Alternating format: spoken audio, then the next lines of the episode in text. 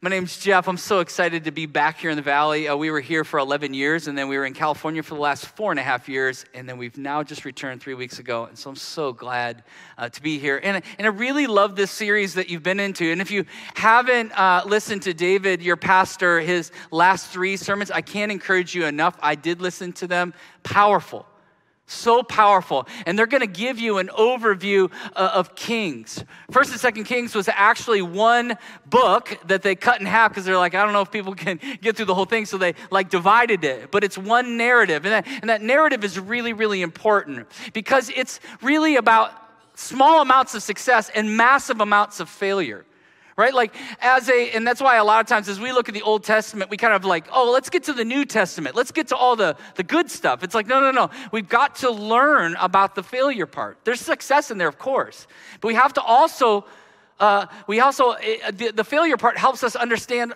all the good stuff. It helps us understand why we need Jesus right? Like a father, I'm saying I got three kids. One of them is a GCU student. Whoop. Um, so um, as a father, I'm constantly telling my kids where I've made mistakes. And, and, the, and the reason why I do that is like, don't, don't do what I did. Don't repeat those same mistakes. The Old Testament is like, listen, let me tell you why we need Jesus. Look at all the failure. And it's really important as we go through this that you kind of sit in that a bit. Like we sit in how you've made mistakes, sit in how you failed, and allow yourself to receive the redemption that Jesus Christ gave to you, the grace that He's received that you did not earn. This is why the Old Testament is so helpful for us. It's helping us bring into the New Testament where Jesus was the fulfillment of it all. And so you can't separate these two. This isn't old and new. This is holistic way of telling the gospel narrative. And it comes in its final moments in Jesus' death and his resurrection and the kingdom come and his will be done on earth as it is in heaven. It's why it's so important. And it's why I love this church that we're actually diving in to the failures of the past to help us see where we need to go and why we really need Jesus. So I hope you face yourself today and, and much of what I've been doing in this last year has been facing myself, dealing with myself. You know, a, a year and a half ago, I've been going to a counselor for the last three and a half years, and, and he asked me this question like, How do you care for yourself? How do you self care? And I was like, I don't even know what that means. Um, and so he was like, When's the last time you went to a doctor? And I was like, I don't know, like 10 years ago. And he was like, Yeah, maybe we'll start there. Let's just maybe go to the doctor. Maybe go, go see the doctor, right? You're, at that time, you're like, you know, you're, um, you're 43, so it's probably uh, time to do that. So I walk into the doctor being that guy, you know, the guy who hasn't been to the doctor in, in uh, 10 years, and they're like, Oh, hey, that guy. And so uh, I sit with the doctor, and, and she has me uh, go do some blood work, and then she calls me back. She's like, Hey, I, I need you to come back in. We saw some stuff. And so I sit down with her and she said, Hey, we need to send you to a hematologist. Now, our family knows blood pretty well in this way. Uh, our son was diagnosed with leukemia when he was eight, so nine years ago. Um, and so she sends us to a hematologist um, to, for me to sit through, which we knew what that meant. So I sit down with him, and this oncologist says to us, hematologist says to us, like, you have cancer.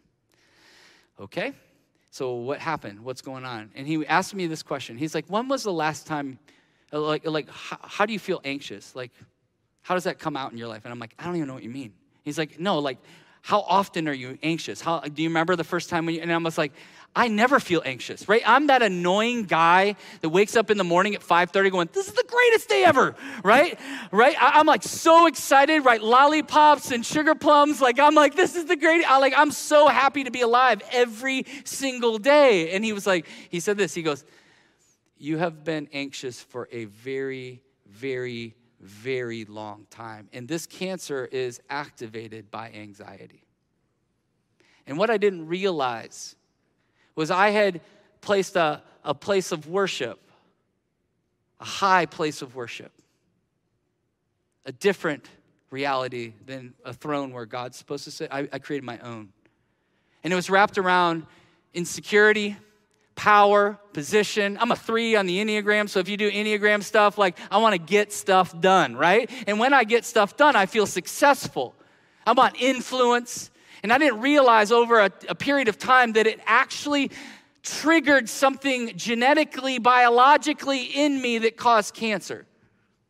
And it's as if God was saying to me, I want that place back. You keep filling it with all this other stuff, the approval of man, power, and that's your reward. That's all you get. But I want you. I'm a jealous God. I want all of you. This last year for me has been about repentance. And I, I, resonate with Paul when he says, I'm the chief of all sinners. So I stand before you today not as somebody who has it all figured out. I am broken and I am beautiful because the King of the Kings and the Lord of Lords has rescued my life and he's rescued your life. And it's why it's so important that we look at the, both the successes of the past and the failures of what we move forward in because we look at King David, right? And we go, wow, a man after God's own heart. Yeah, an adulterer and a murderer, right? And then we move to Solomon. Wow, wisest man who's ever existed. Oh, thousand wives, uh, idolatrous. It starts to divide the kingdom. So the kingdom is divided. His son Rehoboam takes over him and decides he wants to prove to daddy that he's a somebody. And so he starts taxing the people so hard and grinding them down that, that God, as a result of the failures of Solomon, right, goes to this man Jeroboam and says to Jeroboam, Jeroboam, I'm going to bless you. You're going to take these 10 tribes. I'm going to bless you because of the failures of what's happening with Solomon and Rehoboam. And, and listen to this in, in, in 1 Kings 11, 38 through 39. It says this If you do whatever I command you and walk in obedience to me and do what is right in my eyes by obeying my decrees and commands, as David, my servant, did, I will be with you. By the way, that's the wind. I will be with you. My presence will be with you. My power will be with you. My influence will be with you. I will build you a dynasty as enduring as the one I built for David, and I will give you Israel, will give Israel to you. I will humble David's descendants, descendants because of this, but not forever. Here's what I want, want to eh, want to say, like how gracious is God? Like he just lays it all out. Look what God is doing. Right? God is not a cruel God who doesn't set expectation for us. He goes, he goes to Jeroboam, I want to bless you. I, I, I, want, I, want to, I want you to take these 10 tribes and I want you to lead them well by the power of God to be a light unto the nations for the world to see that there is a king who is on the throne. And I want to do that through you.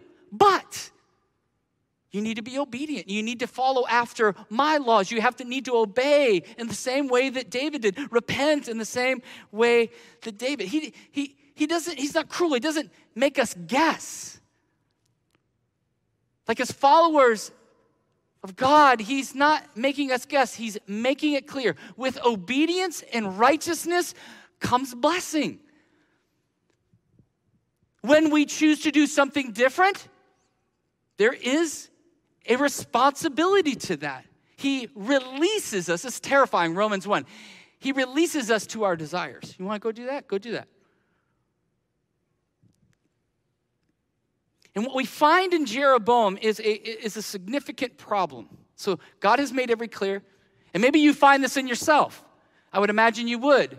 But what happens in Jeroboam is an individualism steps in. God has given the promise. God has made clear what he will do and how he will bless. But Jeroboam all of a sudden gets this individualistic urge in him that so many of us have. And I want to go after this morning. And, and I did a lot of research on, individualism and go, what's this all about? And honestly, the best thing I found was the Webster's dictionary definition of it. And it says this individualism is a doctrine that the interests of the individual are or ought to be ethically paramount. It's a doctrine. It's a doctrine that the interests of me, what I want, what I desire, are ethically paramount to anything else, God included. You know, I was driving down the 10 uh, uh, you, you, know, down the 10 there around University of Phoenix. You know, if you if you go to the East Valley, you live in the East Valley, you, you hate that turn because it's like jam packed, right? And so I'm on this turn this week, which I thought was kind of interesting. And, and, I'm on this turn, and there's a billboard, Gila River, and, and it said this Reclaim what's yours. You do you. And I was like, that is the most ridiculous thing I've ever heard. You do you? Eh, if you love money and want to be greedy, you do you, right? If you like to sleep around, you do you. If you want to get ripped every weekend because it's you think it's fun, you do you. You like to you like to have affairs, you do you, right? You don't like your church? Don't go. You do you. You do you. This is the cancer that's killing our culture, but what's more terrifying is it's made its way into the church. It's made its way into believers who profess Jesus as Lord and Savior, their King of Kings and their Lord of Lords. And where the angels lay down and say, Holy, holy, holy is the Lord God Almighty who was and is to is to come. We're like, yeah, but that's kind of inconvenient for me. That doesn't really fit in my box right now, or I just don't have time for it. it, it this is what happens to Jeroboam all that God has promised to him, all that God has laid out to him, all the blessing, Jeroboam is, but I got a plan. I got a different thing. And what he does is he creates his own religion of individualism. And I wonder if many of us have done the same thing. In 1 Kings 12, verse 25, uh, we'll start in verse 26 actually. It says, Jeroboam thought to himself, I want you to I want you to listen to all the personal pronouns here. It's really important. Jeroboam thought to himself, the kingdom will now likely revert to the house of David. So now he's moved this, these people, these 10 tribes, and he's starting to think to himself, right? It's a dangerous thing to go, well, what, what about me? Uh, to the house of David, if these people go up and offer sacrifices at the temple of the Lord in Jerusalem, they will again give their allegiance to the Lord. Rehoboam, king of Judah, not, not, G, not God, Rehoboam. They will kill me and return to King Rehoboam. Starts to create this insecurity. Oh my gosh, what about me? Oh my gosh, what if they leave? After seeking advice, the king made two golden calves. This should transport you back to the Exodus. This should transform you back to the, the, the mountain where Moses is up getting the Ten Commandments, and Aaron, because the people are impatient, he creates these calves, right? This should transport you back to that. He said to the, to the people, listen, it's too much for you to go up to Jerusalem. Like, here are your gods Israel, who brought you up out of Egypt. How wrong. One he set up in Bethel and the other in Dan in the north and the south. And this thing became a sin. The people came to worship the, the one in Bethel and went down as far as Dan to worship the other. Jeroboam built shrines on high places and appointed, and, and appointed priests from all sorts of people, even though they were not Levites he instituted a festival on the 15th day of the eighth month, like the festival held in Judah, and offered sacrifices on the altar. This he did in Bethel, sacrificing the calves that he had made. And at Bethel, he also installed priests at, on high places that he had made. On the 15th day of the month uh, of his own choosing, he offered sacrifices on the altar he had built at Bethel. So he instituted the festivals. Uh, for the Israelites and went up to the altars to make offering. Where is God? He, he, he, me, my. This is the way that Jeroboam is deciding to lead the people of Israel, the people of God, rescued out of Egypt for his name's sake to be a light unto the nations. And what does Jeroboam do? He does what so many of us do. But what about me? Me, me, me, me, me, mine. This is a complete and utter rejection of all that God had promised him, that all that God has promised us. And I, as I was thinking of it, there's many things that individualism fueled, but in the context of this passage, there are two things that I think are core that stand out in this passage. I think number one is, is fear. Is fear. Listen to that first part of that narrative. He's like, oh my gosh, like they're, they're going to go to Jerusalem, by the way, the place they're supposed to go to honor God, a system that has been established by God Almighty carried on from generation to generation. He's like, oh, I don't, I don't want them to go there because they might follow that king. No, no, no. If they go to Jerusalem, they're trying to follow God, not a king. But no, no, I can't do them that. And then they might dethrone me. They actually might kill me. Jeroboam was more worried about the people not following him than following God. And I think that's so true so often in our lives. But here's, here's what I've been wrestling with this week is that, that fear is always in conflict with faith. Always. Fear is always in conflict with faith. What we fear, we follow. I wonder what you follow. Because faith is about the things unseen, Hebrews tells us. It's this mysterious moment where we stand on the edge of the boat of whatever situation we find in our lives, and God's like, just trust me. I know physics says this is impossible, I know science says this is not possible. Trust me. And this is the movement of faith. We step into the water. But fear says this you could drown, you could die. You know what I, I think in our culture, what I find so interesting that fear is doing is we are, we are so afraid, we are so fearful that we might offend people that we are willing to offend God. We're so willing that we're, we're so worried, like, well, what if we offend somebody? I'll just make it easy for you. You will. You're going to offend people if you follow Jesus. But so many of us are like, no, I can't live that way. I can't say that thing. I can't, you know, I can't really truly abide by all that scripture is saying. I mean, bits and pieces, of course, but not all of it. Because if I do that, I'll offend people. And in that process, I'm willing to offend God, but I'm not willing to offend others. That is an altar at high place. That is the opposite of what God is inviting you into because fear is where false gods come from. What is a false God in your life that you've maybe created? Because instead of being guided by the Spirit of God who inspired the scriptures of God, we are led by the hand of a fearful culture that we were called to do a transformational work in, right? This is heavy stuff. But we have to face ourselves. We have to deal with ourselves. And this is why Isaiah 56 3 is saying to this We all, like sheep, have gone astray. Each one of us has turned what? Our own way. It's on us.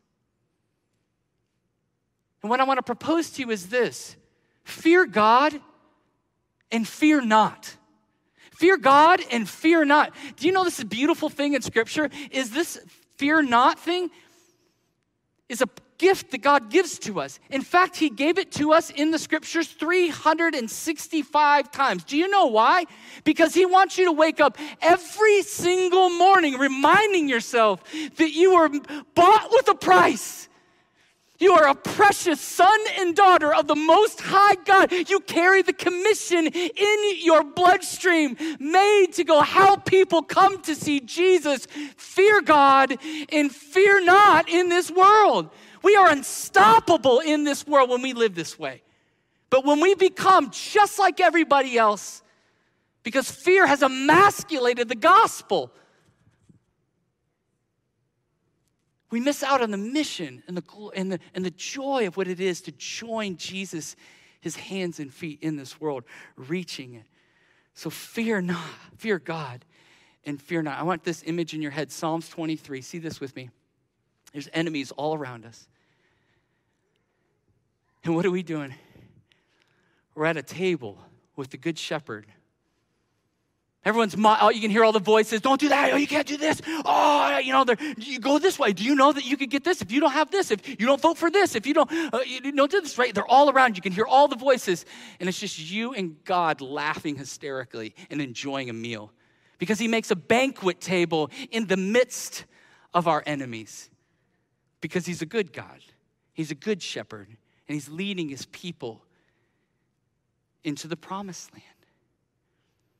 Not just for ourselves, but for the sake of others. But if we're so fearful, we're going to miss out on the calling that he gave to us, which is to have life and life to the full. The second thing that, that I see that individualism breeds and what we see with Jeroboam is convenience, right?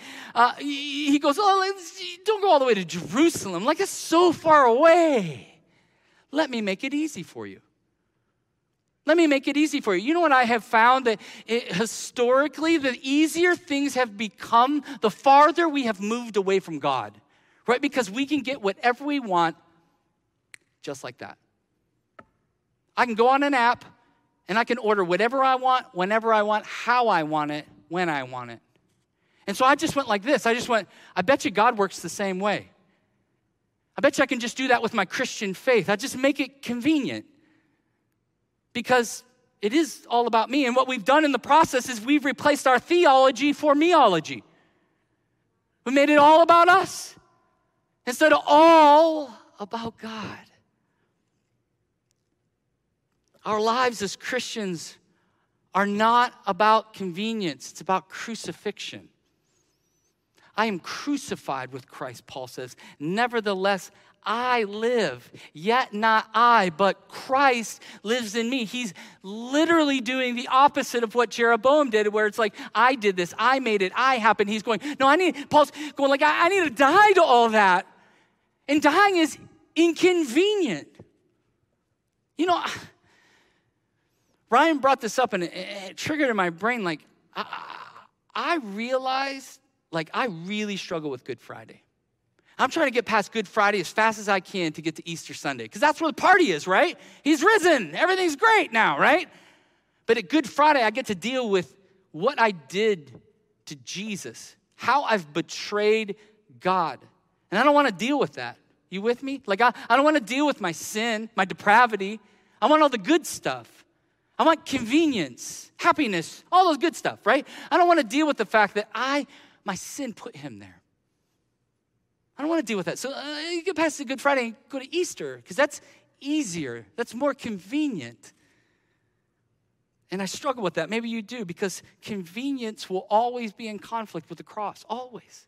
And it's what we're being invited not only to die to ourselves, but also commissioned to help other people do the same thing. It crushes our evangelism. It crushes our calling in this life. So what's the answer? Matthew 6:33 says this. This is something I write in my journal every single morning because I have to, because I'll forget. Maybe you might do that. But seek first the kingdom of God in his righteousness, and all these things will be added to you. Make it all about Jesus. Make it all about His kingdom. Make it all about His power, His joy, His peace, His love. And then what happens in that mysterious exchange? Everything we've been longing for and hoping for and desiring for comes to fruition, but it comes to fruition in the person of Jesus, not in what I want, how I want it, when I get it. And this is where Jeroboam fails. It says in 1 Kings 14 9, because he led the people astray. It says this in 1 Kings 14 9 You have done more evil than all who lived before you. You have made for yourself other gods, idols made of metal. You have aroused my anger, and you have turned your back on me.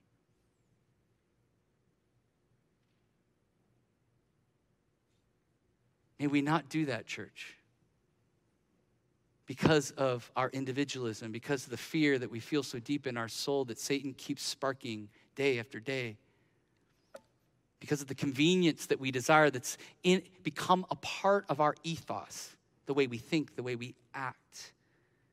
Jeroboam's legacy, as we talk about it thousands of years later, is that he led a people astray. He had an opportunity to call them to be who God wanted them to be, and instead he created a counter gospel. And he will be ever known as the man who led Israel away into conflict. Not blessing, but curse. Because that's what happens when we release God's will and we take up our own. But here's the beautiful thing that Scripture always does Scripture is always about redemption. And where Jeroboam failed, come on, let's preach. Where Jeroboam, fa- where Jeroboam failed, Jesus succeeded, right? Where our sin kept us in the grave, Jesus resurrected from the grave. Amen, right? Our eternity is heaven because the King of Kings and the Lord of Lords loved us enough to lay down his life to come to us. Emmanuel, God with us, give his life so that we could be set free, which has now commissioned us to be the people of God for the glory of God. This is what we're being invited into. This is how beautiful, where mankind fails, Jesus wins. And we are the people of Jesus, called to live this out in our lives. Listen, and I know it's not easy. I want you to know, as I, I know your pastoral staff here. When you are coming up, it is so weighty to be up here. Because I have to deal with me first. And sometimes a bunch of people think just because I get up here and speak that I got this all figured out, and I don't. I don't. I'm struggling so deeply to find the grace and the mercy that covers a multitude of sins. It's not easy. And I don't have it all figured out, but I am obediently to the best of my ability following after Jesus. And when I fail, I repent. And I would invite you into the same thing. Invite you to the same journey that I, am trying to do as a believer in Jesus Christ to the best of my ability. It's not easy. And what David's been talking about the last three weeks, not easy, but so important because this is a turning point for the local church, in my opinion. This is an opportunity for us to regain what it means to be a city on a hill for the world to see that He's the King He's the king. All the power, all the glory, all the honor belongs to Him. But we get to display that and live that in our lives daily. I told you about my son nine years ago. He was diagnosed with leukemia as an eight year old.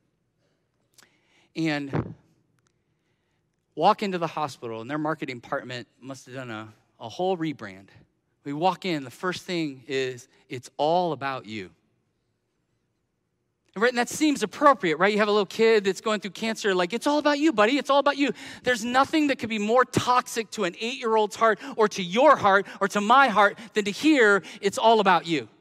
And so we feel like we did everything we possibly could do. Buddy, it's not about you. It's not about you. It's not about you. I know it's painful. I know it's hard. It's not about you. It's about Jesus and entering into his suffering and selflessly suffering to serve other people through what you're going through, through the difficult. That's not convenient, and it takes a whole lot of faith to go through. It was so painful but we were doing everything we could to help him not believe it was all about him. The thousands of children that have come before my son who have died so that he could have life, so he could have the protocol, the treatment, the chemos. Thousands of kids had to die. How dangerous for me to tell my son, it's all about you. How dangerous for you the carriers of the cross, the good news of Jesus Christ, for you to believe that it's all about you, that life is all about you, your hopes and your dreams. It is all about Jesus. It will always be about Jesus. And that will liberate you. It's going to liberate you. It's going to liberate you to live like Jesus. And as I sat in my own hospital room, three weeks after getting a diag- diagnosis of cancer. The doctor said, I don't use words like this, but miracle, like you're healed, like it's gone. And I don't know how to, as doctors, we don't have like a lot of words for that kind of stuff. And I'm like, I do. It's a miracle, right? Because he's rescued, because he's rescued my life. He's trying to get my attention and going, I want that altar. That's my rightful place. You keep putting other people's opinions and, and your lack of identity in that. I want you and I want all of you. I want you to hear. He wants all of you. He wants all of you and He loves you so much. And so I want to slow down and I want to invite you into something. Something Joshua did before he died. He's a father who has fathered these people. And he says this to them. And I, I want you to slow down. I know I've been ramping up. I want you to slow down. And I want you to hear these words from Joshua, but I want you to hear them from the Lord. I want you to trust the Spirit of God in your life right now that He is speaking to you. Now, Joshua 24, 14 through 15. Now, therefore, fear the Lord and serve Him in sincerity and in faithfulness. Put away the gods of your fathers served beyond the river and in Egypt. Put away social media, the fear of social media. Put, a, put, put away the fear of whatever the news is trying to tell you, whatever political system is trying to tell you. Put, put away those fathers that you serve beyond the rivers and in Egypt and serve the Lord. And if it is evil, if it is evil in your eyes to serve the Lord, choose this day. Choose this day whom you will serve. Whether the gods of your fathers served in the region beyond the river, or the gods of the Amorites, or the gods of Hollywood, the gods of power and wealth and the institutions all across this world that tell you you need to achieve more, you've got to do more, you've got to be more, in whom whose land you dwell. But as for me and my house, we will serve the Lord. We will serve the Lord. Choose today who you will serve. You can't serve both. No man can serve two masters. Today is a day where we receive the gift and the grace that Jesus has given to us through his death and his resurrection. We say, Amen. But choose today to live in light of that. Don't abuse it. Choose to live in light of the fact that he paid the price, the ultimate price for you to be alive.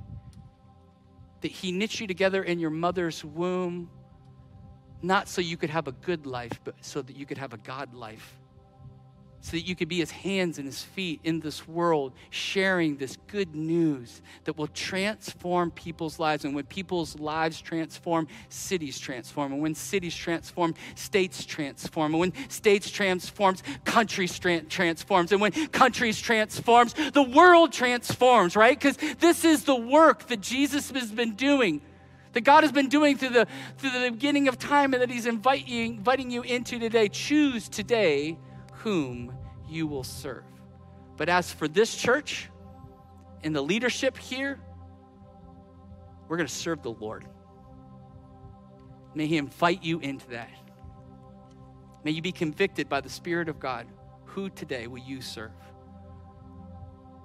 Will you serve all the other gods? Will you serve the King of Kings and the Lord of Lords for His glory and his honor in the name of the Father, the Son, and the Holy Spirit. And God's church said, Amen. Amen.